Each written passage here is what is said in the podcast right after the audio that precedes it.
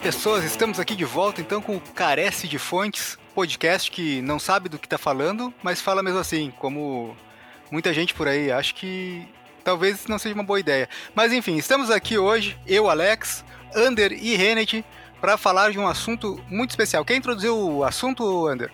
E aí, galera, aqui é o Ander falando. Hoje, na verdade, é, é legal essa história porque a gente tava sem tema para gravar. A gente tem tantos temas pendentes para gravar, mas nenhum tava encaixando. Aí, de repente, de última hora veio essa ideia. É, a gente tem visto aí um grande sucesso que saiu agora no Switch, é o Animal Crossing. E eu peguei para jogar essa belezinha e enquanto eu tava jogando, me veio um questionamento na cabeça, né? Por que, que esse tipo de jogo, que é uma simulação de, de vida, assim como outros games, né? Que você pode viver uma vida secundária ali dentro do game, por que, que isso apela tanto para o imaginário das pessoas?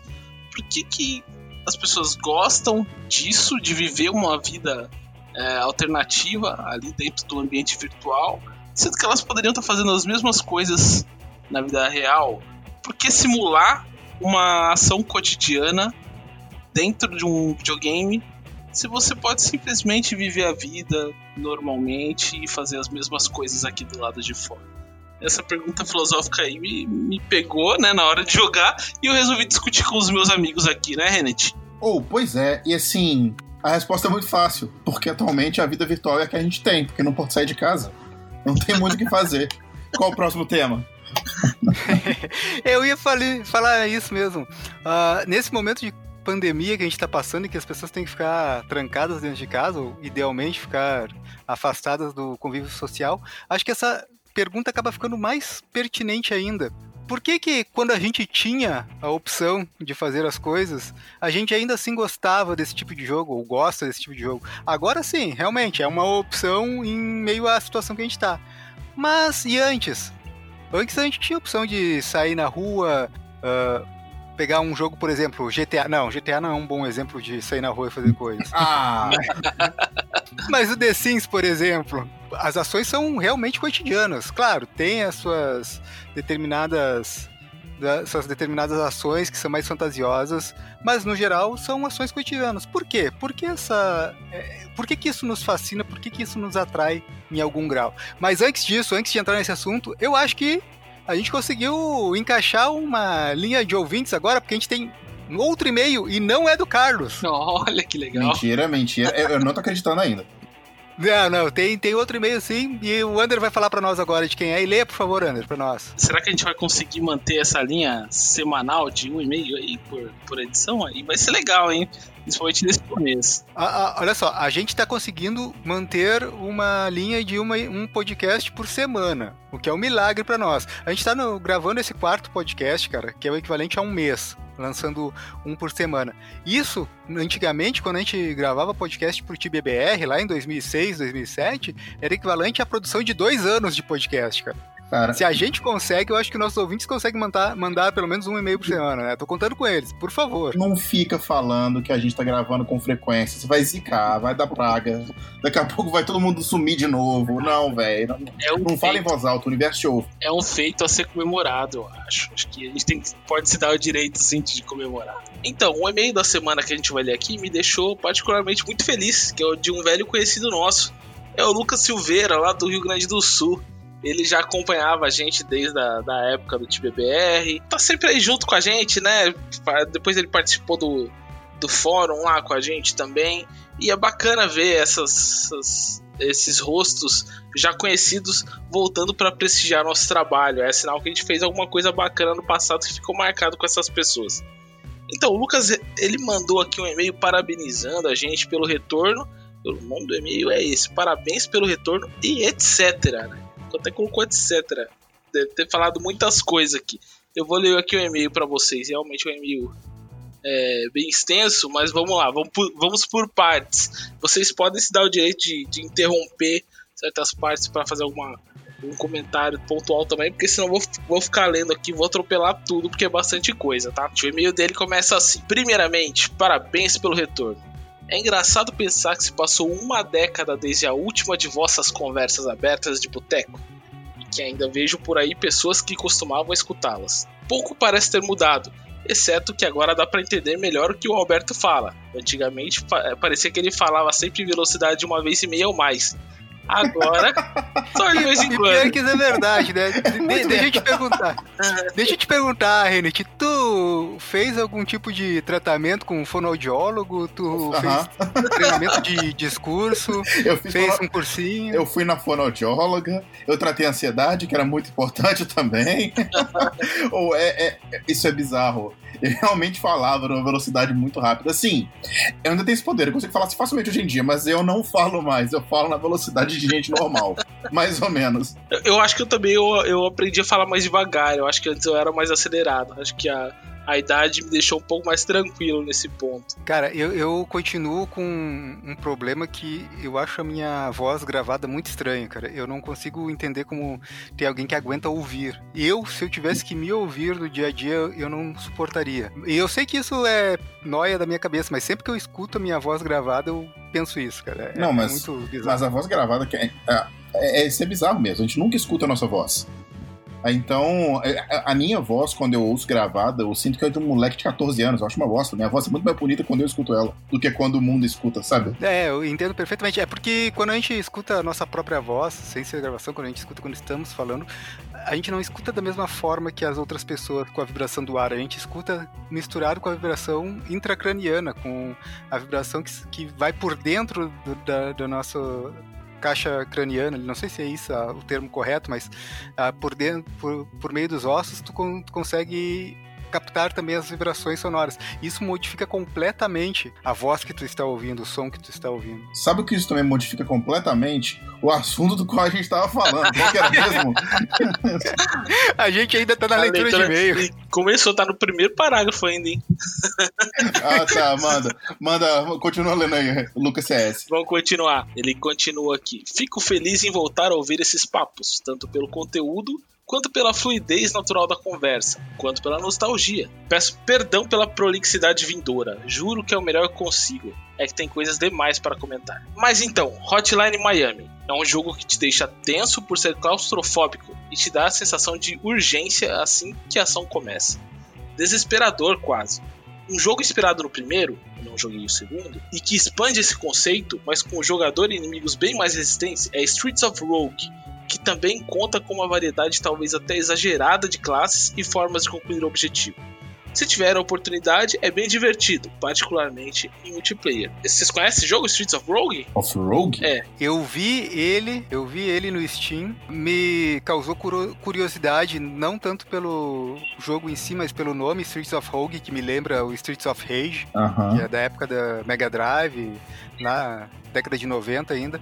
E me interessou para ir atrás, só que eu ainda não fui atrás. E quando eu for, olha, tem uma pilha enorme de jogo na frente. Vamos, vamos ver. Será que. Será que é um Streets of Rage roguelike? Foi o que eu pensei também. E se for, muito me interessa. Multiplayer ainda, de repente a gente dá uma chance juntos, hein? Ó, ah, se pá, hein? Ó, vamos ó, lá. Ó, o canal do YouTube. Abriu... Ó, o canal do YouTube do Carece de Fotos. Eu tô vendo um potencial aí, hein? Vamos abrir um, uma série de, de gameplays e vamos chamar de Carece de Players. Ai, maravilhoso. Quero, quero muito. Muito. Prosseguindo o e-mail, ele continua dizendo aqui: a trilha sonora desses jogos é espetacular é sempre um grande foco em jogos de sucesso. Um exemplo é Death Road to Canada, divertidíssimo, desafiador e com uma trilha sonora excelente. Meio depressivo de jogar durante uma pandemia. Essa inclusão na temática dos jogos atuais, em assuntos como depressão, existencialismo, influências externas, calamidades cíclicas e isolamento, é certamente produto, produto do amadurecimento da mídia como um todo mas quase sempre só jogos conseguem te transmitir isso, porque você vive a coisa no meio do personagem. Não é fácil capturar nosso senso de empatia dessa forma em outras mídias. Jogos e franquias com exploração, história e ou mundo aberto, como Dark Souls, BioShock, Child of Light, Final Fantasy, A Lenda do Elfo Mudo que Quebra Vasos, etc., sempre tem algo a ensinar. Embora, curiosamente, pareça que todo mundo tira lições diferentes da mesma coisa. Posso nem falar em The Wolf Among Us. Cada capítulo já é tão cheio de coisa, mas já vou reler e recomendar a outros que leiam. Fables em preparação ao episódio futuro. Ficamos, ficamos na obrigação agora, hein? Vamos ter que gravar esse episódio. Eu ouvi uma promessa? Eu ouvi uma promessa. Eu ouvi uma promessa. Como é que o Ander não lembra se leu um livro ou dois? Pô, cara, eu não lembro. Eu peguei. eu peguei o livro, comecei a ler terminei e já emendei o outro. Eu não lembro até que ponto eu li o segundo, se é que eu cheguei no segundo. Eu tenho os dois e fui lendo. Ô, Lucas, ô, Lucas, o Wander falou agora há pouco, ele explicou, ele falou é a idade. Ele tá ficando assim, acontece. E eu quero chamar a atenção que dos três aqui, o, o Ander foi o que gostou dos livros. pois é. Não, ô, Ander, você fica tranquilo. Meu avô, Alberto II, tá, tá aqui no mesmo esquema. Ele tem só 92. Mas assim, ó, o e-mail fala aí também do Death Road to Canada. Eu acho esse jogo muito legal. Não sei se vocês conhecem. Não vou aprofundar nele, mas é um jogo que eu recomendo também. Eu sou meio suspeito para falar porque ele tem uma temática que me agrada muito, que é a de zumbis. Eu só não botei isso na pauta, um, uma pauta de zumbis ainda, porque achei que nesse momento ia ser muito uh, relacionado à vida real. Então, um, uma doença de zumbis, coisas assim do tipo, acho que não é o momento de levantar essa bola. Mas uma hora que der uma aliviada no clima, eu quero botar em pauta também um episódio sobre zumbis. Aí. Eu boto fé atrás. A gente fazer um simulador de vida é uma forma mais sutil da gente abordar o momento que a gente vive, sem, sem, sem tanta agressão. Prosseguindo e finalizando, já estamos no final do e-mail. Vou pular a parte do Witcher, pois só joguei jogos e ouvi a paródia da Yennefer, mas volto depois que vira série. Ao Alex, ladinos honrados não existem, e isso é parte da diversão. Atenciosamente, Lucas Silveira. Cara, eu discordo. Eu discordo, ladinos honrados existem sim. Talvez você esteja falando de ladrões, que são apenas uma subclasse do ladino. Mas ladinos honrados existem sim e é muito divertido jogar com eles. Muito mais divertido ainda quando você deixa estabelecido que eles são honrados e quebra a expectativa no final. É, não, os ladinos honrados existem, assim que eu encontrar um, eu falo com você. Mas enfim, era esse o e-mail então, Anders? Tem era só isso. Só isso, esses 10 primeiros minutos de podcast aqui de e-mail, só, só pra dar oi, né? Mas valeu aí, Lucas. Um grande abraço. Amigão, não só ouvinte, né? A gente já deu uns rolê na vida real aí também. Grande fã de Counter-Strike, o Lucas CS. e espero. e espero que continue conosco aqui, continue gostando dos podcasts e também, se conhecer ainda alguém da época que escutava e se tu tiver contato, repassa, fala que a gente voltou chama o pessoal aí, vamos crescendo de novo essa base de ouvintes para ter mais e-mails e mais comentários e mais assuntos para episódios vindouros. E se você quiser ter o seu e-mail lido no nosso podcast Carece de Fontes, basta enviar um e-mail para. Qual é o e-mail, Alex? Contato arroba carecedefontes.com.br. Ah, saudades quando a gente tinha comunidade no Orkut. Cara, Orkut. Existiu o Orkut, né, cara? Não, vamos parar de falar de velhice, eu vou ficar deprimido. Não, mas sabe que eu acho que o Orkut era mais honesto do que o Facebook, velho. Era uma outra época, né? Eu, eu preferia, eu acho, o Orkut do que o Facebook. O Orkut da época do que o Facebook de hoje. Cara, nada vai superar as comunidades que existiam, cara. Era maravilhoso. Tinha cada comunidade Sim. genial. No, nossa. A melhor Eu era, ainda lembro. A melhor era fãs do Renet, mas depois dessa. ah, tá, tá. Tinha várias muito boas. Como o pessoal era criativo, né? Conseguia expor a criatividade do pessoal. Não sei se vocês se lembram de uma comunidade, a Lenin de 3, que tinha a foto uma, de uma estátua do Lenin em uma posição que parecia que tava jogando uma bola de basquete e a, o ângulo da foto era bem de, de, trás de uma cesta de basquete. Sim, eu me lembro. O pessoal era muito criativo.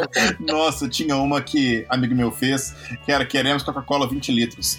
Ele pegou a imagem de um garrafão de um garrafão d'água, pintou de preto, colocou no Photoshop um logo da Coca-Cola por cima e 3 milhões de pessoas. Foi um negócio assim. é, a gente não chegou na Coca-Cola de 20 litros ainda, mas a gente chegou no Yakult de 2 litros, já né, cara? Eu já vi pra vender no mercado. Sim, avançamos como sociedade. Isso, falando em avançar como sociedade, então, nessa ponte genial, vamos falar de simular vida real dentro dos videogames e por que que a gente faz isso. Ander, fala pra gente aí o primeiro jogo que você pensou. Ah, foi o primeiro jogo que, que me inspirou. Esse papo é o jogo que eu tô jogando agora é o Animal Crossing, o New Horizons, que saiu agora pro Nintendo Switch. Se o último podcast foi um pretexto para você falar de, de Hollow Knight, esse podcast vai ser um, um pretexto pra gente falar de Animal Crossing. Mas me diz aí, Ander, falando de Animal Crossing, já tá de saco cheio de ficar coletando ovo de Páscoa? Ah, você é louco, velho. Eu quero matar aquele coelho maldito, que nem coelho é, cara. É um coelho fake ainda. o, o Ander, E assim, tal qual você no último podcast não manjava nada de Metroidvania, eu não manjo nada de Animal Crossing. Então a gente tá Cara, trocado bonitinho. Eu também não manjo nada de Animal Crossing, porque esse é o primeiro Animal Crossing que eu joguei na vida. E eu comprei ele há menos de uma semana. Só que como eu tô super empolgado no jogo, eu falei, pô, né, vamos tentar trazer então essa experiência de pouco menos de uma semana que eu tive. O Alex teve um pouco mais, que ele já tinha o jogo antes de eu comprar. É uma semana mas, e dois dias. Talvez. Mas expandir isso para outros jogos com a temática mais ou menos parecida também. Fazer um apanhadão meio geral. Não tanto focado no Animal Crossing em si, mas o que todos esses games têm em comum. Essa foi a minha ideia original. Tá, mas para tirar o, o, o, Animal Crossing do caminho, então, só me diz o que que te empolgou no jogo? É, tirar do caminho, eu queria deixar ele pro final para falar bastante depois. tá, mas só então. Tirar do eu, caminho eu fiquei, agora. Eu, eu, eu, fiquei com essa curiosidade, o que que te empolgou nele? Porque eu me lembro que você tava na dúvida se pegava ele ou não, se tu ia gostar ou não. Não, a gente sei, pode falar sei. mais sobre ele no final, mas me diz o que que te fisgou nesse. Eu, eu, eu, sei, eu sei, eu sei, eu sei, não precisa falar não, Ander, eu respondo por você. É que o Under joga os jogos até metade, só que Animal Crossing é infinito, então ele vai jogar para sempre. Por isso que ele ah, entendi, entendi. Boa, eu não tinha, me, não tinha associado o nome à pessoa ainda. Mas então vamos começar com simulador de vida, será que a gente pode chamar isso? Simulador de vida? Mas o simulador de vida mais antigo que vem à cabeça de vocês. Para mim, eu, eu sei que é chover no molhado, mas o primeiro que me vem mais antigo é o The Sims. Ah, cara, o Harvest Moon, se a gente puder encaixar nessa categoria, ele é anterior, né? Ah, é? É? Harvest Moon? É não sei, tá... tu que tá falando. É, exatamente, acredito, confiança. Olha, eu preciso confirmar minhas fontes, mas até onde eu sei, tinha Harvest Moon há muito mais tempo. Cara, é, Harvest Moon é engraçado. Esse gênero de jogo como um todo, ele me fisgou muito quando eu era mais novo. O tanto que eu gastei mesada comprando expansão de The Sims, era assim, três meses para cada expansão. Eu comprei um monte, puta, era uma merda. E assim, eu jogava muito, eu jogava Harvest Moon, eu adorava. Eu acho que é porque eu era novo, eu não tinha uma vida direito ainda, aí me empolgava muito a ideia de ter uma, sabe? Mas eu não sei, mas, mas, eu não sei, cara. Desde que eu sou adulto, eu olho pro jogo, eu me sinto meio. Eu jogo alguns, eu vou mencionar os meus aqui, mas eu, eu, eu, eu fico olhando pra The Sims, me dá uma preguiça, sabe? Eu fico pensando, porra, eu vou lavar louça no The Sims daí eu vou parar e lavar louça na vida, sabe? Pra quê? Você pode fazer coisas mais produtivas, tipo colocar os seus, seus personagens dentro de uma piscina e tirar a escada e ver eles morrendo afogados. Isso aí acho que é o, é o passatempo principal da galera que joga The Sims, pelo Cara, que eu vejo nas redes sociais. Eu... É, eu quero só eu quero só chamar a atenção que cada um é responsável pelas suas declarações desse podcast, tá? O Carece de Fontes não tem responsabilidade sobre as opiniões expressadas por cada um de seus membros. Podem continuar. Dito isso, já que a gente tá falando de crimes, o que eu interessaria em fazer não era matar ninguém, era lavagem de dinheiro. Eu queria poder digitar pausa do Rosebud no meu console aqui e ganhar grana. Ia ser muito bom. Isso, isso é um ponto, um ponto interessante, Renate. Acho que uma das coisas que atrai nesses simuladores também é a possibilidade de usar, uh, entre aspas, trapaça, cheats, para ter uh, vantagens que você jamais teria na vida real, como por exemplo o dinheiro infinito, ou parar o tempo, ou parar na necessidade de se alimentar, enfim, várias coisas. Eu acho que isso é um ponto que muita gente se atrai nesses jogos exatamente pela, por essa possibilidade. Eu acho que isso, isso aí você está falando mais especificamente no caso do, do, The Sims, né? Porque o que tem de trapaça no The Sims e, e são realmente populares, as pessoas sabem já há vários anos o que você tem que fazer. Eu não lembro, mas as pessoas. É, mas é. Até por isso que eu digo, eu digo ultrapassa entre aspas, porque eu acho que tá tão enraizado no jogo que tá além de ser trapaça, tá, tá acima de ser uma mera, trapaça. Eu, eu considero como mecânica de jogo inclusive. Nesse caso do The Sims. Sim, mas vocês não concordam que perde um pouco a graça do negócio? Depende, cara. Depende da pessoa. Depende do objetivo da pessoa. Mais ou menos, uh, tu, tu para e pensa assim, ó. Tu pega um conjunto de Lego, certo? Ó, eu vou viajar agora. Tentem acompanhar o raciocínio. Tu pega um conjunto de Lego que tem, sei lá, 200 peças e vem as instruções para montar um carrinho. Uma coisa é você seguir as regras e montar o carrinho, e é divertido, ok? É uma forma de brincar. E outra coisa é você deturpar as regras, esquecer as regras e pegar as peças e usar para montar qualquer outra coisa que você queira. Também é uma forma muito válida. Então, eu não acho que uma coisa desmereça a outra. Eu acho que são formas diferentes de encarar a diversão que está que tá posta à sua frente e você usa como melhor, como achar melhor. Mas, ô, ô Trasgo, a gente não ia falar de Lego City mais tarde no programa? A gente tá falando de, da simulação de vida de estilo Lego já? Não, não, não, não. É só para botar esse ponto de como exemplo, né? Que eu acho que, entre aspas, novamente, trapaça não necessariamente é uma coisa ruim pro jogo. Tanto é que a possibilidade está lá. Né? Não é uma forma menor de jogar, não é uma forma uh, inferior de jogar. É uma forma diferente. Ó, oh, eu vou te falar porque, o que, que me fisgava quando eu ia jogar.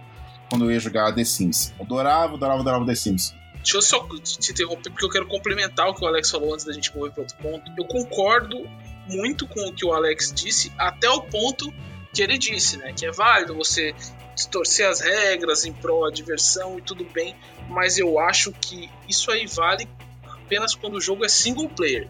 Quando o jogo é multiplayer, você e as suas ações, as suas trapaças vão impactar outros jogadores, isso deixa de ser válido, deixa de ser divertido, porque é, você está prejudicando a diversão de outras pessoas, de repente, em prol da sua própria diversão. E eu já acho que isso aí não é legal.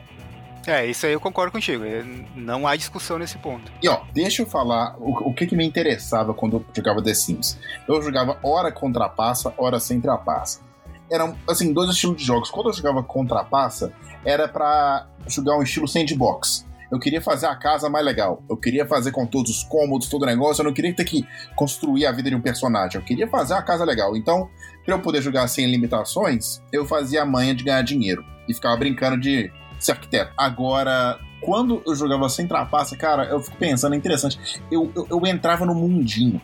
Jogo para mim é muita questão do mundinho, você entrar e você ser absorvido ali. Aquela vizinhança do The Sims 1, que tinha a mansão lá em cima, que tinha o a família Caixão naquela casa e tinha o terreno em frente onde sempre fazia a minha. Eu adorava entrar no, no mundinho e pensar na vida de cada família, meio que fazer o roleplay. Ah, não, aí vai pra escola, aí não, aí faz não sei o que. Cara, sei lá, viver todas aquelas vidas diferentes era muito divertido. Tipo, isso me fisgava muito na época. Acho que tá aí, acho que a gente começa a responder a pergunta do, do podcast a partir daí, né?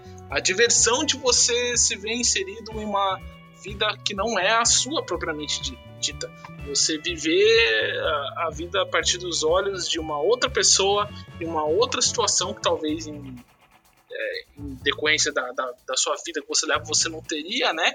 Uh, acho que ninguém na, na vida real é vizinho de uma família com sobrenome caixão, né? Tá, de tudo que tem para falar, tu vai falar que o que é inverossímil é o sobrenome da família. Exatamente, sobretudo quando o Zé do Caixão existe aí. Uma homenagem ao Zé do Caixão, falecido recentemente. É, não existe mais, era isso que eu ia dizer. Ah, é, Zé no Caixão, só pra corrigir. ah, ah, ah, que piada. Caralho, que, que, nem o corpo. Que piada sombria. desculpa, desculpa, gente. Ai, ai, ai. Vamos honrar aqui agora do Zé do Caixão, né? Ai, ai, ai, mas Cara, isso é. O sticker falar, continua. é sério. ah, lembrei. Cara, um amigo meu, ele tava. Ele, outro dia, ele tava. Ele, uma coisa que de vez, em, de vez em quando, com relativa frequência durante uma época, ele mandava uma foto de uma casa que ele fez no, no The Sims. E ele mandava, tipo assim, serious business, falando, ó, essa casa aqui eu tinha 80 metros quadrados para fazer, repara como eu fiz o quarto do não sei o que, que eu virei, botei uma prateleira na frente para respeitar a privacidade da família, o banheiro aqui dá pra fazer meu susto. Cara, ele era a sério, simulava arquitetura ali sabe? Ele falava, não, tem que simular a privacidade da família, porque eu tenho que virar, se ficar nesse ângulo fica contra o sol, cara, é, é, era o rolê dele. É bacana, mas o The Sims nunca se preocupou em ser uma simulação, assim, muito exata, talvez para para iluminação e para coisas de arquitetura talvez funcione, mas pro resto dos elementos eu não, isso, não. Mas isso que é mais impressionante, não tem nada, o The Sims não tem nada a ver com isso e ainda assim, cara, é a diversão dele. Ah, tem gente que se diverte aí das mais variadas formas inimagináveis. Né? Ah, tá. Tá, tá. tá, julgando aí o cara que joga tudo pela metade. É, a diversão dele é essa, né, cara? É, exatamente. Eu não tô julgando. Eu não tô julgando, eu tô pontuando as coisas como elas são. Ai, cara, mas então falando, falando de jogos que simulam perfeitamente a realidade, é um jogo que eu pensei em trazer aqui é GTA. Pra quem mora no Rio de Janeiro aí, um abraço, simula a realidade bonitinho. Mentira, você mora no Rio de Janeiro, foi mal pela zoeira, mas eu tenho medo do Rio de Janeiro. Eu sou medroso. Eu fiquei meio receoso quando vocês citaram GTA no meio dessa leva de jogos. Porque a ideia dele não é simular uma parte da vida. É, é, você. É um jogo de ação onde você é um criminoso. jogos de ação onde você interpreta caras maus tem aí aos montes e não necessariamente são simulações. Mas eu entendo que talvez ele fica na, na linha tênue ali entre jogo de ação e simulador de vida. Eu até entendo isso. Eu, eu colocaria eu colocaria mais os, uh, os mods de GTA como simulação de vida, porque a gente tem, não só nesse mais recente, mas nos outros anteriores também, existiam vários mods que faziam ele virar muito mais um RPG, às vezes, do que um jogo de ação, com as pessoas seguindo as vidas naquilo ali. Claro, tinha também outros mods que uh, puxavam pro lado da ação que um que me vem à cabeça agora era um de briga de torcida, que eu acho que é, era uma coisa assim, eu não, eu não concordo, eu condeno veementemente isso, porém, deu, tenho que dar o braço a torcer a criatividade e, e a capacidade técnica das pessoas que fizeram aquela modificação, que fez com que virasse um multiplayer online de briga de torcida, cara, com uniformes, com camisas fiéis às reais. E quando eu penso em GTA como simulador de vida, eu tô pensando nisso, nessas modificações, nessas alterações que se faz ao jogo base para que ele tenha outras, ou, ou, outras funções. E isso entra ainda junto com aquilo que eu falei anteriormente, na forma de cada um se divertir. Seria uma trapaça modificar um jogo Seria. Nesse caso, você está modificando ele para multiplayer e quem entra nele sabe que o jogo está modificado. E aí eu acho que tá beleza. Se, se foi feito com a anuência de todo mundo ali e todo mundo que entra naquele servidor para jogar está ciente que ele é o jogo modificado e tá todo mundo se divertindo, se entrou ali foi para se divertir e tá concordando com essas regras novas impostas, eu acho que tá ok. Mas eu penso mais nesse sentido. Na, no sentido do jogo base mesmo, como jogo de ação, eu concordo contigo, Ander. Não tem muito do que simular ali, porque ele tem missões pré-definidas que você tem que seguir para a história avançar. Tu pode ficar indefinidamente numa mesma missão, só andando pelas ruas, dirigindo e tal, mas isso não torna ele um simulador de vida na minha oh, opinião. Eu confesso que quando eu botei GTA na pauta, eu botei pela zoeira.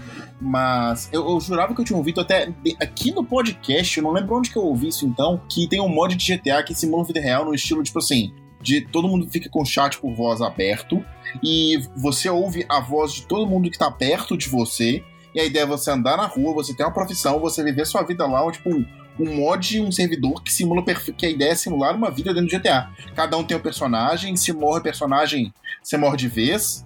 Eu não lembro onde eu ouvi isso, mas assim, isso existe. É interessante. A gente comentou isso no nosso grupo, inclusive. Ah. É, é um fenômeno, né?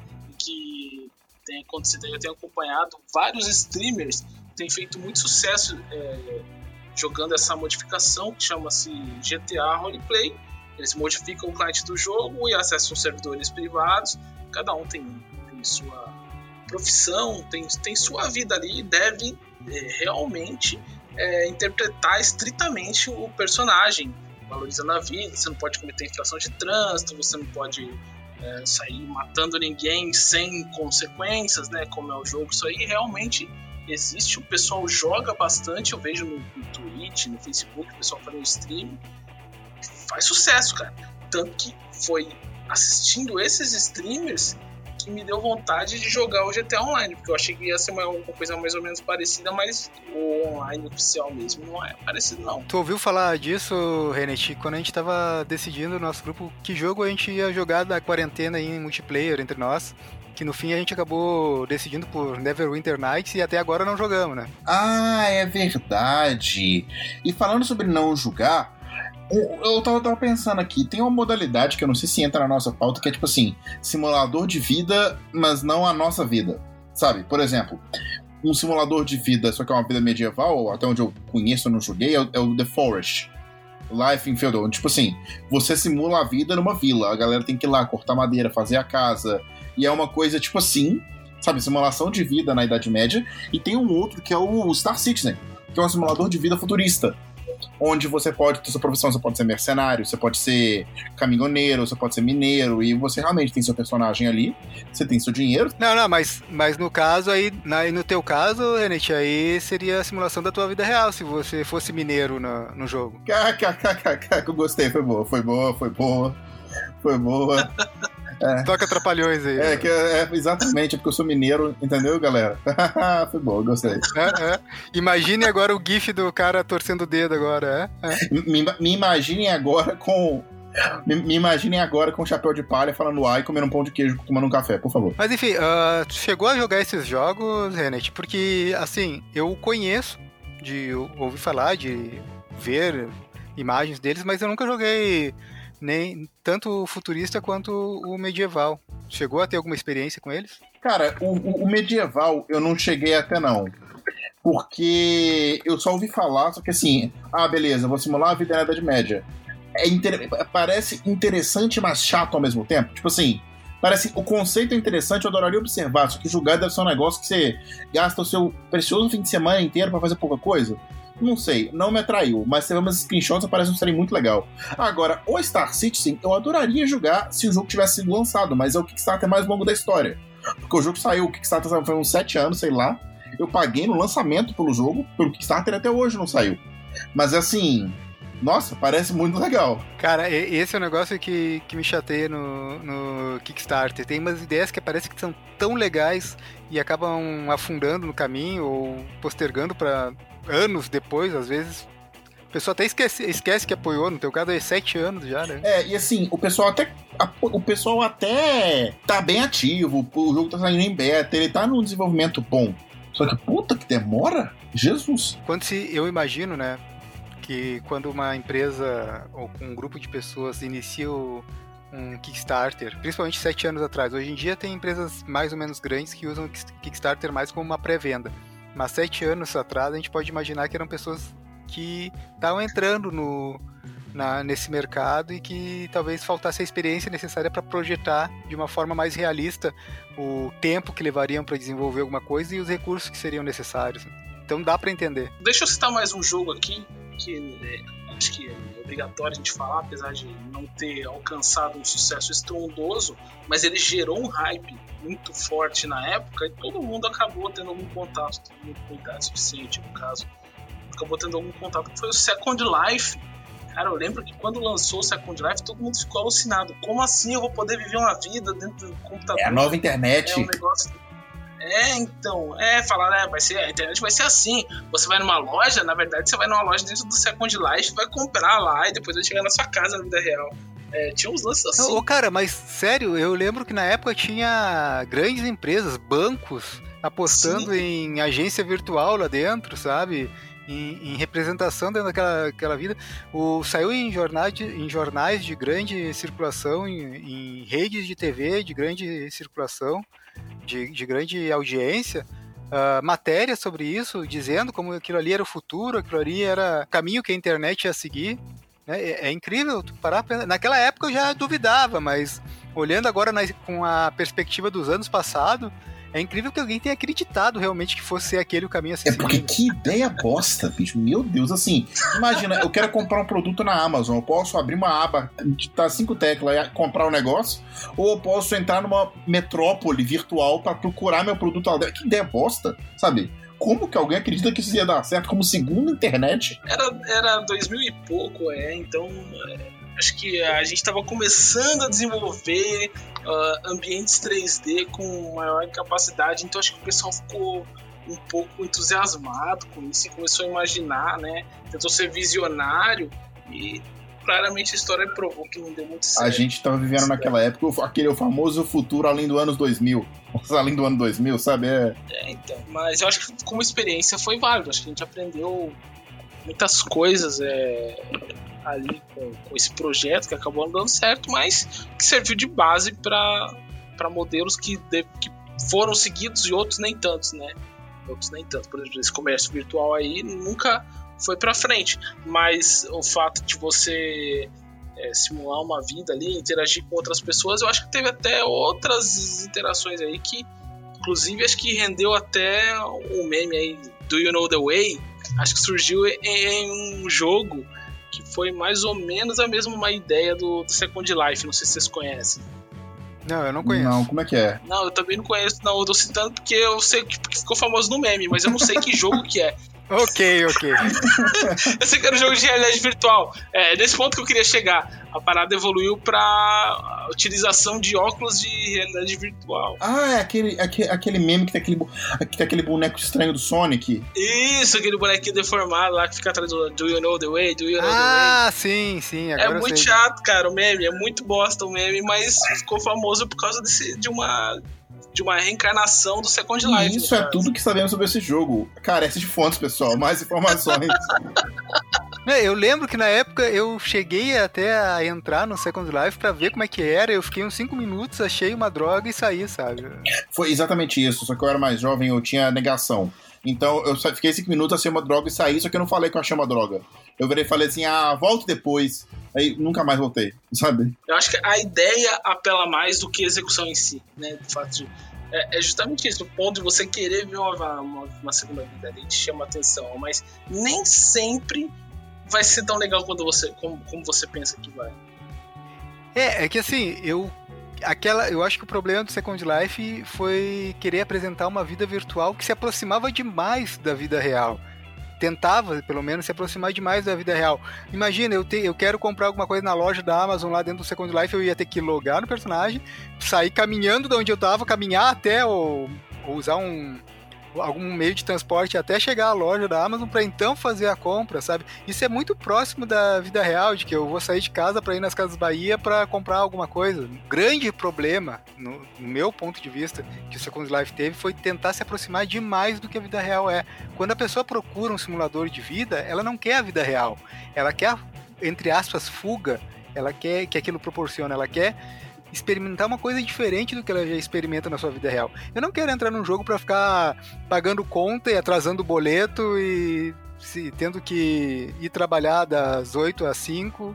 Enfim, eu quero uma coisa diferente, eu quero uma coisa que me diver... Eu me lembrei agora que tinha inclusive isso dentro do Second Life, trabalhos lá dentro pessoas ou entidades, como por exemplo o Banco do Carece de Fontes, ia lá e contratava uma pessoa para ficar logado de X hora até X hora atendendo os clientes. Cara, não é isso que eu quero de uma vida virtual, não é isso que eu quero de um simulador de vida. Não. Isso aí eu faço na minha vida real, trabalhar eu trabalho na vida real, eu quero me divertir, eu quero que seja uma coisa diferente. Pois é, cara. E aí, assim, primeiramente, eu só queria deixar claro que, ao contrário do que o Alex tá falando, o Carece de Fontes não recomenda que você saia de casa em época de Covid. Ele tá falando que sair de casa e na loja é coisa de vida real, mas não é a nossa vida real no momento, tá? Ele.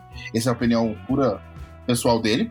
E, assim, isso bate um pouco o que você falou, Alex, com o que eu tava falando lá atrás, de... Eu acho que quando... Eu tenho impressão, não sei, que quando eu era mais novo, eu gostava mais desse tipo de jogo, porque eu não tinha meio que uma vida real.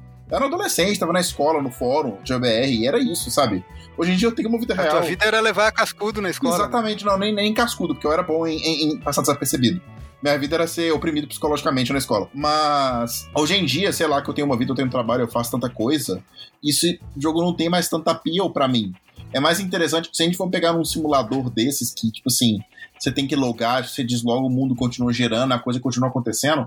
Eu tô lembrando de um que eu também nunca joguei, mas que o caso que eu escutei foi interessante, que é do Totoro, do Porta dos Fundos que ele falou no jogo que era Ark Survival. É aquele jogo que a capa no Steam é um dinossauro numa floresta com um trem, um no olho um trem eletrônico. É tipo, e o que ele falava era o seguinte: isso era tipo um simulador, tipo assim. O, mundo era tempo real, 24 horas, PVP aberto, era sem regras, e ele tinha uma guilda. E a guilda tinha uma fortaleza, tinha as paradas deles lá, e eles tinham que fazer escala para ficar 24 horas logados defendendo a guilda, porque podia chegar um player do Japão na hora quando ele estivesse dormindo e matar tudo, destruir tudo. E o jogo, eles ficaram anos mantendo essa guilda, ficando logado o tempo todo, vivendo essa vida virtual, que era a nossa vida só com dinossauros. Então, assim, pe pegar uma simulação dessa que tem uma pegada de ficção, eu já, vejo, eu já vejo um pouco mais de apelo do que pegar uma simulação que é a vida como a gente vê, sabe? Tá, aí eu, eu concordo contigo, mas aí me surgiu uma outra pergunta agora. Onde é que se traça a linha que separa um simulador de vida de um RPG massivo online com mundo persistente? Vocês saberiam responder? A presença de dinossauros pode ser um fator diferencial. é um indício, né? É. Assim, minha vida não é 8 bits, então Tibia talvez não se encaixe, eu não sei. Não, não, tá, tudo bem, mas o que que separa o The Sims do World of Warcraft, por exemplo? A, a, sendo que o The Sims é na, em época moderna e o World of Warcraft é uma fantasia medieval. Mas tirando esse detalhe, o que, que separa um do outro? Eu acho que sistema de progressão é uma diferença que a gente pode Concordo. No World of Warcraft você tem level, você tem novas habilidades, você pode aprender e isso dá uma sensação de progressão do personagem. Não só uma sensação, como de fato é uma progressão de personagem. Agora no Second Life, não. Você adquire coisas que geralmente são estéticas ou inúteis, que não vão te apresentar nada de novo pro personagem. Você não tem uma evolução. Então acho que eu apontaria isso como a principal diferença. Então, para um jogo ser um simulador de vida, você tem que adquirir coisas que são só inúteis. Então, se eu jogar LOL e comprar umas skins, eu tô simulando a vida, é isso? Ah. Não, acho que é mais a questão do level mesmo. Né? Não, eu também acho. Eu gostei do argumento do sistema de progressão, na real. Porque um jogo tipo The Sims não tem. Quer dizer, você tem a progressão que, sei lá, você tá aprendendo, você tá estudando matemática ficando bom em matemática, é igual na vida, mas não tem level, não tem classe, não tem missão, não tem essas coisas. Eu acho que o MMORPG tem essa pegada, eu entendo a provocação do Trasgo, só que puxa mais pra fantasia do RPG e pra missão e pra crescer o personagem e menos pra viver, sabe? Você não tem que cortar lenha necessariamente fazer as coisas assim né, no MMO. Tá, eu concordo. Uh, concordo a princípio num jogo como o Tibia, por exemplo, que a progressão é teoricamente infinita. Mas a maioria dos RPGs massivos, jogos online massivos de, de mundo persistente, eles uh, têm um teto, tem um, um limite de progressão que a partir dali o que tu vai progredir é com equipamentos, basicamente, e com interações sociais. É, vocês acham, não acham que isso escapa um pouco dessa definição? Eu acho que não, porque geralmente esses jogos que impõem um teto, eles, eles lançam periodicamente expansões que aumentam esse teto e te colocam mais desafios que são mais ou menos lineares. Eu, eu gosto da provocação do Travis. Eu acho que assim, se a gente fosse traçar a fronteira entre os gêneros, que nem, é que nem outro dia a gente tava falando de. No último episódio, que a gente tava falando de Zelda, Ocarina of Time e Metroidvania, eu acho que assim, se a gente for traçar a fronteira entre os gêneros, simulador de vida e MMO, existe um limiar aí de um simulador de vida que é quase MMO, talvez um, um, um talvez um Star Citizen esteja um pouco aí, é simulador de vida, mas tem características mais MMO, e o contrário, um MMO que é quase um simulador de vida talvez esse Ark Survival, não sei se ele conta como MMO, eu entendo que há uma fronteira entre os gêneros aí que dá pra ser explorada. E, cara, falando, a gente, tá, a gente tá falando de simulador de vida, eu lembrei de uma coisa muito interessante aqui. Esse meu amigo, que ele fazia casa, tipo arquiteto, no The Sims, sabe o que ele também fazia? Ele jogava Stardew Valley e ele passava um tempo passo trabalhando na fazenda dele. Ele fez gazebo na fazenda dele, ele fazia trilhazinha, a fazenda dele é vibes que nem diz ele. Esse é o rolê dele, sabe? Fazer vibes em, em, em simuladores de vida. E Stardew Valley é um jogo legal, cara. Stardew Valley é o Harvest Moon do século XXI. Harvest Moon 2020. Eu, é, é um dos poucos simuladores de vida que eu gosto, que eu jogo, acho bem divertido. E não sei porquê, honestamente, mas é divertido. Tem uma fazendinha e é 8 bits, e você acompanhar a historinha do jogo, Sabe? Eu, eu acho legal. O Stardew Valley é um jogo que nunca me fisgou. Eu tenho ele também em duas plataformas, tenho ele no Switch e tenho ele no Steam. Eu já dei algumas chances para ele, mas nunca me fisgou. Ao contrário do Harvest Moon. Dos mais antigos, principalmente, que eu jogava, é mais ou menos a mesma pegada. Isso que eu não entendo, porque o Harvest Moon ele tinha um charme para mim, mas o Stardew Valley não consegui achar nada que me prendesse ao jogo não. Você conhece Trazo? Eu conheço ele, eu tenho vontade de jogar, mas é aquela vontade que eu consigo deixar a margem porque eu tenho a impressão de que ele vai tomar muito tempo. Que isso é uma coisa que eu, eu tenho me policiado na minha vida de não entrar mais em jogos de multiplayer online, massivo, de mundo persistente, porque isso toma, te rouba a vida, cara. Uh, Tibia, World of Warcraft, Neverwinter, esses jogos, uh, citando os mais o mais conhecido que é o World of Warcraft e dois que eu joguei, que é Tibia e o Neverwinter, esses jogos eles consomem a tua vida se tu não souber dosar. E eu confesso que eu não sei dosar. Eu entro no jogo e às vezes passo uma madrugada jogando e sem perceber que passou uma madrugada. O, Animal Crossing também é um que tem esse potencial e que eu tenho receio que isso aconteça. Eu tento policiar para para não para não fazer isso. Mas ele tem uma vantagem que é não ser massivo, mas você tem multiplayer com seus amigos. Então eu tenho a liberdade de, por exemplo, deixar o console ligado e com a minha ilha aberta para um amigo visitar. E aí o jogo está continuando de certa forma, está tendo uma interação, mas não precisa da minha presença. Posso estar trabalhando, posso estar fazendo outras coisas da minha vida. Né? E o Stardew Valley me causa essa impressão. Eu não sei se essa impressão é real, mas me causa essa impressão. Então, eu, apesar de ter a curiosidade de jogar, eu deixo eh, ativamente ali de lado para não ser fisgado dessa forma. Isso é um ponto muito interessante que você falou de jogos que consomem a vida, porque eu estou fazendo uma conta aqui. Quando a gente é adolescente, a gente tem muito tempo e pouquíssima grana. Quando a gente é adulto, a gente tem pouquíssimo tempo e alguma grana. Então, quando eu era novo, eu valorizava os jogos pelo número de horas que eles me ofereciam. Então, por exemplo, jogava God of War, adorava. Só God of War, 15 horas fazer uma campanha e pra mim tava bom. Então, eu jogava God of War apesar dele só durar 15 horas. Jogo de 120 horas, nó! Só que agora, só que assim, antes, 120 horas pra mim era duas semanas. Hoje, 120 horas, que foi o que eu joguei no Zelda Breath of the Wild, por exemplo, é um trimestre. É um projeto de trimestre jogar um jogo de 120 horas, porque eu não tenho tempo. Então, eu, enquanto adulto, tenho comprado até jogos mais caros, mas que me oferecem experiências completas em espaços mais curtos de tempo. Quando eu vejo nós jogar, é só 8 horas, você começa, termina, passa pela jornada toda, eu fico, nossa, yes! Eu adoro isso. E eu tenho a impressão que pra esse tipo de jogo que te consome muita vida, assim, se você não sabe dosar, não joga. Cara, craque, nunca, sabe? Mas se, ainda que você saiba dosar, é uma escolha que você tem que fazer. Ou você joga o jogo que te consome a vida e o seu hobby é jogar aquele jogo, ou você vai tendo várias pequenas experiências, ao menos eu vejo assim. Quer dizer, eu poderia, por exemplo, jogar Dota. Só que meu, meu hobby é ser jogar Dota. Não tem tempo de eu jogar Dota e outros jogos. Que Dota, cada jogo é uma hora, a escova de aprendizado demora.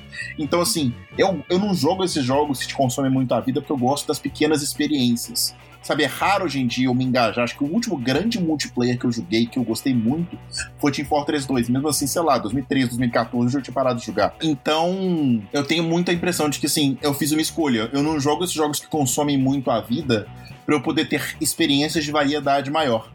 E quem joga experiência, e quem é adulto, é produtivo e consegue conduzir a vida jogando um jogo que consome a vida, joga só aquele, sabe? Não tem como fazer muito mais coisa, eu tenho essa impressão. É, eu concordo contigo. E a gente faz bastante a piadinha aqui, ou fez no episódio passado, bastante a piadinha de que o Under joga só meio jogo e tal. Mas eu devo confessar que muitas vezes eu jogo só uma parte de algum jogo mesmo.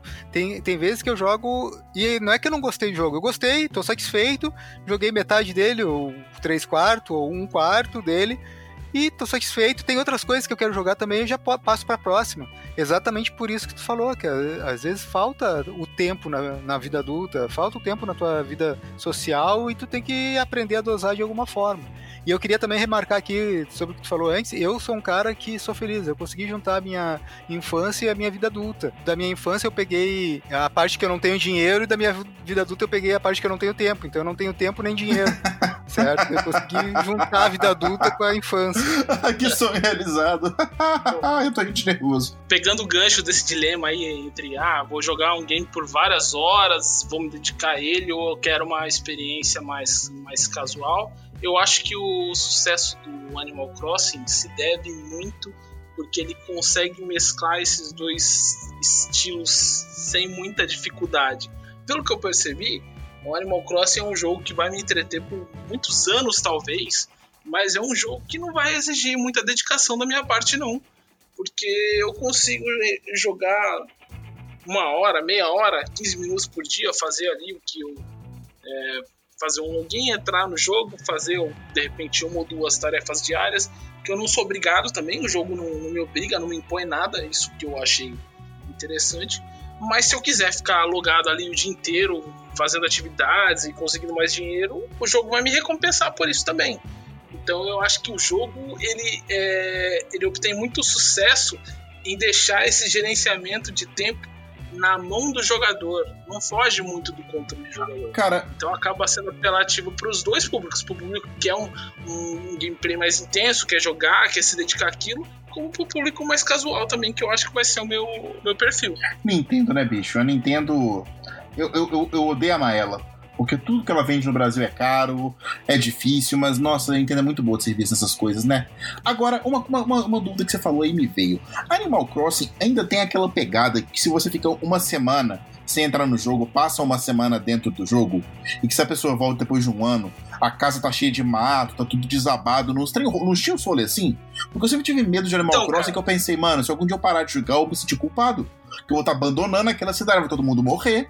Que caralho, que, que, que compromisso, eu não quero isso pra minha vida. O Renet tem medo de creepypasta, né? Não, porra, imagina, eu volto lá depois de dois anos, o negócio tá destruído. Aí chega lá, aparece o Mr. Reset falando, foi você. Não, velho, que porra. Eu, eu, não quero isso, não. então, eu jogo apenas uma semana, então eu ainda não tive tempo de ficar um ano sem jogar para ver o que, que acontece. Mas eu acredito que sim, porque uma das características do Animal Crossing é que o tempo dentro do jogo passa de acordo com o tempo real. Se são 8 horas da manhã na vida real, são 8 horas da manhã dentro do jogo e o clima reflete isso, né? O, sol, a posição do sol, no caso, se é mais tarde, você vê um céu mais crepuscular, assim, durante a noite é noite também, então você tem essa equivalência de tempo e os dias acontecem, né? Acontecem em sucessão real. É, Segunda-feira, terça-feira, quarta-feira, do mesmo jeito que obedece o, o calendário. Então isso aí eu achei bacana também, que o jogo ele meio que te limita por dias. Ah, no primeiro dia, segunda-feira, você começou a jogar numa segunda-feira. Beleza, nesse primeiro dia você vai fazer essas tarefas tal, que você só vai colher os resultados dela no dia seguinte. Aí você tem que esperar mais um dia real para ver o que acontece. Cara, você falou, você falou isso. Eu, outra coisa que eu pensei que é de, de, adulto e criança que é muito interessante. Quando eu era mais novo, essa questão de mesclar o mundo com o videogame eu achava muito do caralho, eu achava mágico. Assim, nossa, é, é noite no jogo quando é noite na vida, é de dia no jogo quando é de dia na vida. Nossa, muito doido. Aí estou eu, há uns anos, jogando Pokémon Soul Silver no DS, 3DS, e eu tava bolado, que tipo, eu tava querendo fazer alguma coisa que só dava pra fazer de dia. E toda hora que eu entrava na merda do jogo, tava de noite, eu, eu ficava esperando, jogando duas, três horas, não amanhece nem fudendo. Eu falo, véi, que, que que não amanhece que eu não consigo progredir nessa merda? Aí eu raciocinei. É porque eu jogo durante a semana, então eu sempre jogo à noite, porque de dia eu tô trabalhando. Então eu nunca vou ver o sol nesse jogo se eu continuar assim. Eu tenho que jogar no fim de semana. Então o negócio me incomodou. Eu fiquei pensando nisso. Eu fiquei, eu tô fudido.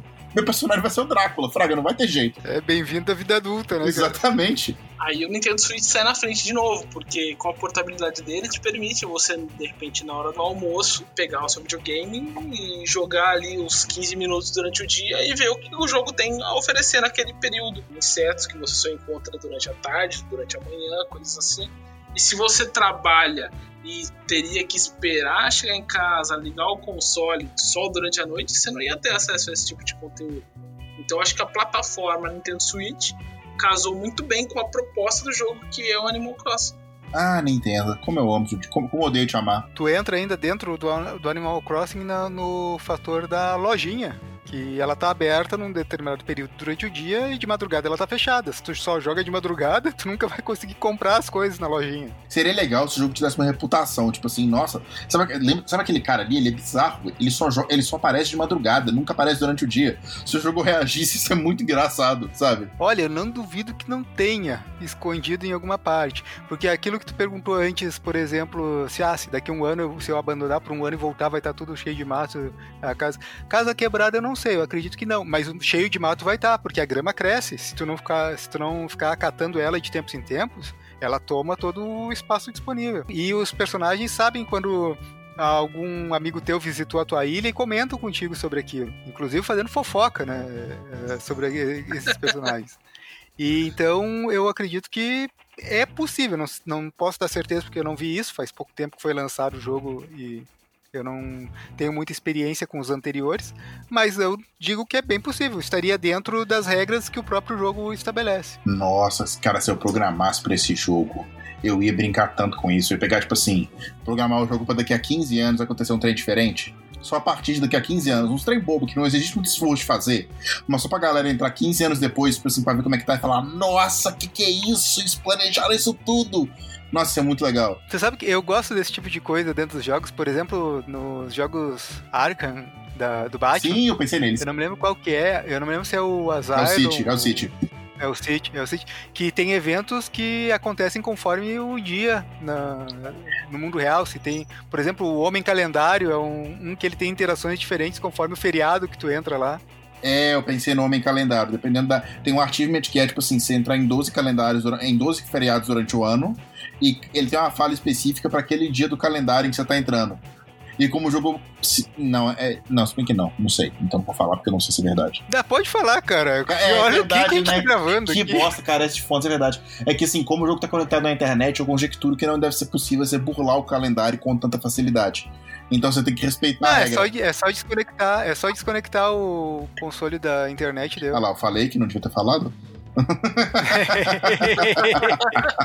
Mas é- esse, esse tipo de jogo. É, agora, contrariando o que eu falei antes, né? Desdizendo o que eu disse antes, né? Salve, Raul. Esse é um ponto que eu acho que a trapaça não é tão legal, sabe?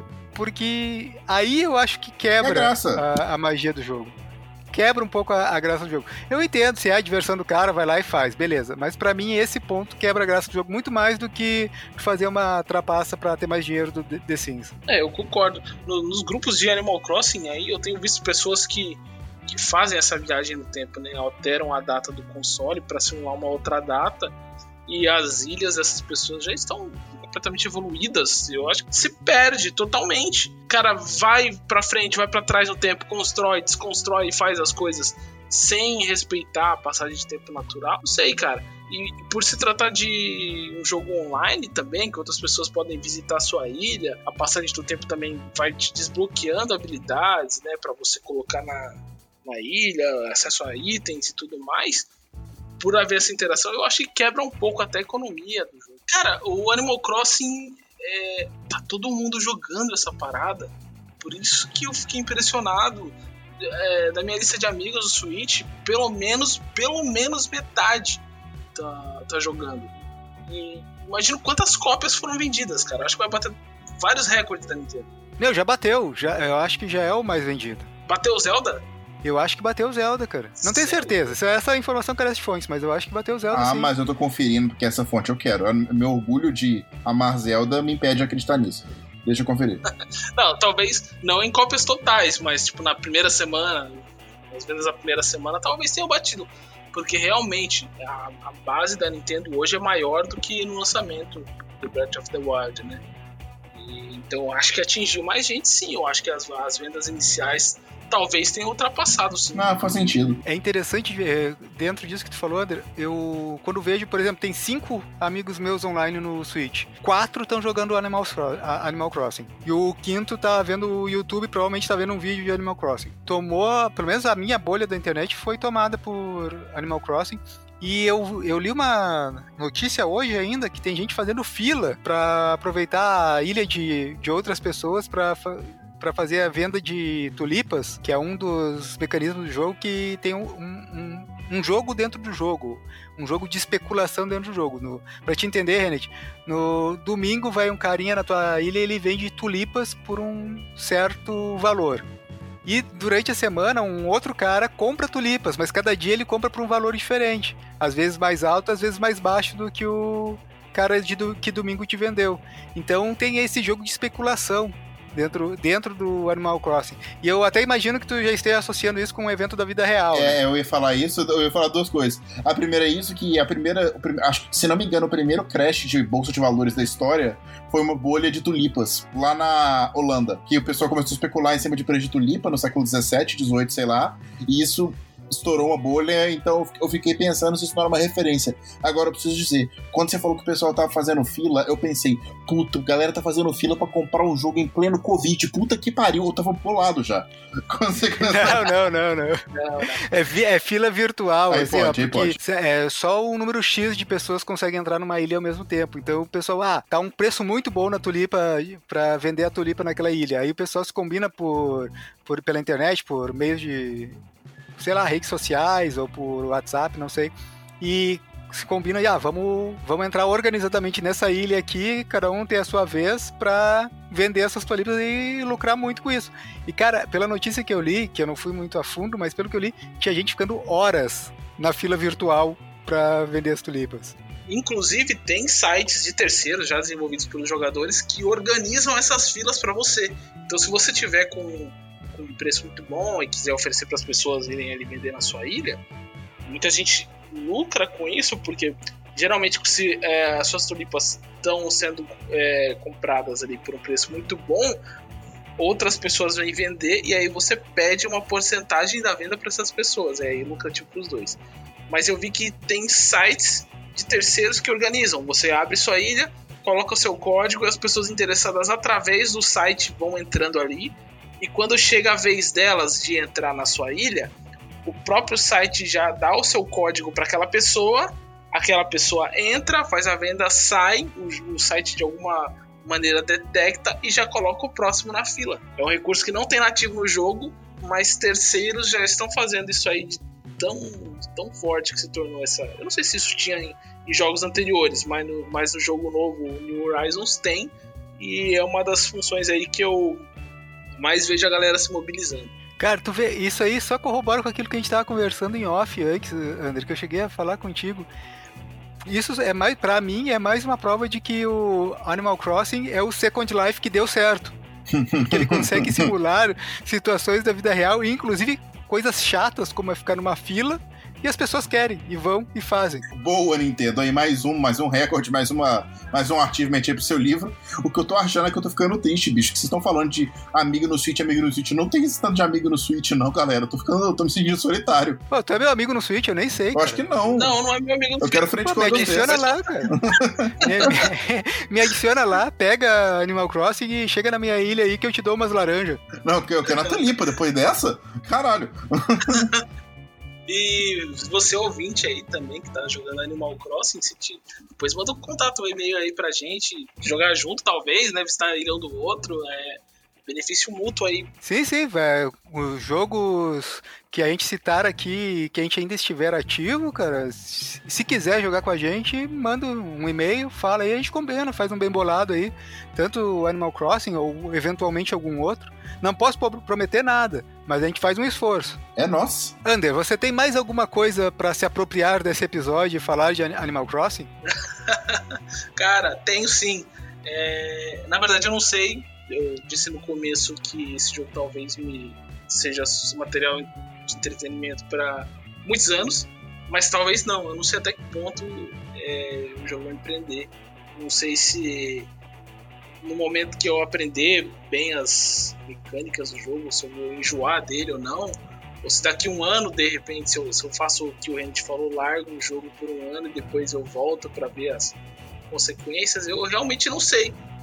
E esse mistério me fascina, me prende no jogo também, pelo menos por enquanto, de, não saber até que ponto o jogo vai me divertir. Então, Ele tem me surpreendido diariamente, porque a- o passo com que ele vai te apresentando novas mecânicas, novas coisas, é bem bom para te prender. Só não sei se isso se a Nintendo vai conseguir me prender por anos. É, eu acho assim, ó, que o, o fato de ele ter causado esse fascínio inicial eh, e passado além de dois, três dias continuar causando esse fascínio, e pelo histórico que a Nintendo tem de eh, ficar acrescentando detalhes ou eh, eventos sazonais, ele vai, ele tem, esse jogo tem o potencial de te prender por muito tempo, cara. Mesmo que não seja jogando muitas horas por dia, mas alguns minutos todo dia. Eu acho que esse é um jogo para se degustar muito mais ao longo do ano do que para fazer uma maratona dele em um fim de semana. Aliás, nem é possível fazer uma maratona dele em um fim de semana. Então, ó, se, se a previsão que eu fiz no começo do ano de que o universo vai nos ouvir, que a gente não vai gravar podcast mais tão cedo se concretizar, no próximo episódio do Caras de Fontes aí a gente vai saber se, se o Andy ficou um ano jogando o jogo ou não. Não, que isso, cara. A gente vai. Próximo podcast, próximo episódio vai sair daqui uma semana, na quinta pra sexta. Provavelmente quinta, se eu me atrasar na sexta, mas ele vai sair. Nem que seja eu gravando 10 segundos de cara, esse, essa semana não tem podcast. Falou. Isso sim, isso sim é uma trapaça, cara. Tá dentro das regras estabelecidas. Eu nunca disse que o podcast tinha que ter uma hora. Cara, tem, tem uma parada no Animal Crossing também, que é algumas mecânicas do jogo, elas existem, estão ali, e só que eu acho que se você começa a prestar muita atenção nelas, perde um pouco a graça. Eu notei isso depois que eu vi um vídeo sobre a durabilidade das ferramentas, que inclusive eu te mandei, Alex. Pra quem não sabe, nunca jogou, você tem várias ferramentas. né? Você tem a pá, você tem o machado, você tem, a- enfim, para fazer as suas atividades ali, você tem uma série de ferramentas. E essas ferramentas têm uma durabilidade definida. Você tem tantos usos, usos, e depois disso ela se quebra. Quando ela se quebra, você tem que fazer outra. mas existem maneiras, mecânicas no jogo de você burlar ou fazer durar mais sem tantas quebras consecutivas. E depois que eu vi esse vídeo, eu me peguei contando quantos usos eu tive no Stiling, quantos usos eu tive na vara de pescar, e eu meio que fiquei refém dessa parada aí perdeu um pouco a graça nessa questão. Então eu acho que nesse tipo de jogo de simulação de vida, se você se deixa levar pela proposta do jogo, é, simplesmente aceita, ah, é isso, a sua arma vai quebrar e pronto, eu acho que você acaba se divertindo muito mais. É uma impressão que eu tive. Tanto que hoje eu já parei de, de contar os usos. Né? Durante os, os, dois, os últimos dois dias eu tava contando, agora já não tô mais em prol a minha diversão. Tô deixando é, me surpreender pelo jogo. Sabe, eu concordo contigo, André, que eu tive uma abordagem mais ou menos parecida, só que com uma motivação diferente. Quando eu jogo, eu jogo esse tipo de jogo, eu jogo esses jogos que proporcionam mecânicas parecidas, eu conto inicialmente quanto tempo leva para quebrar, nesse exemplo do equipamento, mas não para fazer uso disso, mas pela curiosidade, pelo viés científico de entender como é que funciona. Então, no meu caso, não me atrapalhou contar, porque eu estava contando com um objetivo, e no momento que eu atingi esse objetivo, que era descobrir como é que funcionava, até quando eu poderia estressar uma ferramenta antes dela, dela quebrar, eu larguei de mão e ok, agora eu tenho um feeling, quando eu achar mais ou menos que está quebrando, eu vou lá, faço outra ferramenta eh, para carregar junto comigo para não ser surpreendido pela falta de ferramenta, ou às vezes carrego comigo uma mesa de uma bancada de ferramentas para fazer na hora o que eu preciso. Deu, era isso. Eu não fico contando para tirar proveito dessa informação, mas sim eu contei inicialmente para entender como é que funciona. Eu tenho essa essa visão mais analítica, mais, diria talvez mais científica dessa mecânica de, de entender. E isso também é divertido para mim. É um outro, uma outra faceta do jogo que para algumas pessoas, como é o meu caso, também gera uma forma de diversão. E que eu ia falar antes, eu tinha esquecido, mas lembrei agora, que uma outra forma de diversão que eu vejo dentro do Animal Crossing é estabelecer o meu objetivo. Eu tenho um objetivo mais ou menos claro dentro da minha ilha, que o Ander já deve ter percebido no momento em que entrou na minha ilha e viu a bandeira da minha cidade, ou a, a entrada, saída do aeroporto, o, a simbologia que eu coloquei ali. Então eu quero tentar, eu quero tentar fazer com que a minha ilha reflita aquela ideia. E esse é um objetivo mais amplo que o jogo não colocou, mas é um objetivo que eu tenho e que me gera diversão trabalhar no sentido de alcançar esse objetivo. Meu objetivo no jogo é chegar na metade. É isso o jogo é infinito. ok, então tá. Com esse comentário, acho que a gente pode encerrar, né? Porque a gente já tá passando nosso tempo aqui. Eu agradeço a participação dos nobres colegas, agradeço a paciência dos ouvintes que ficam escutando a gente usar desculpas para falar de um jogo específico, quando não era para ser esse o objetivo, mas continuamos firmes. E lembro de novo que o nosso e-mail é contato arroba Mande seus comentários, mande suas opiniões, mande suas críticas, que a gente está aqui para ouvir vocês e ignorar quando for o caso ou levar em conta quando a gente achar conveniente. Valeu, pessoal. Ander, últimas palavras. Valeu, abraço. Renet. Valeu, abraço. Alex. valeu, abraço.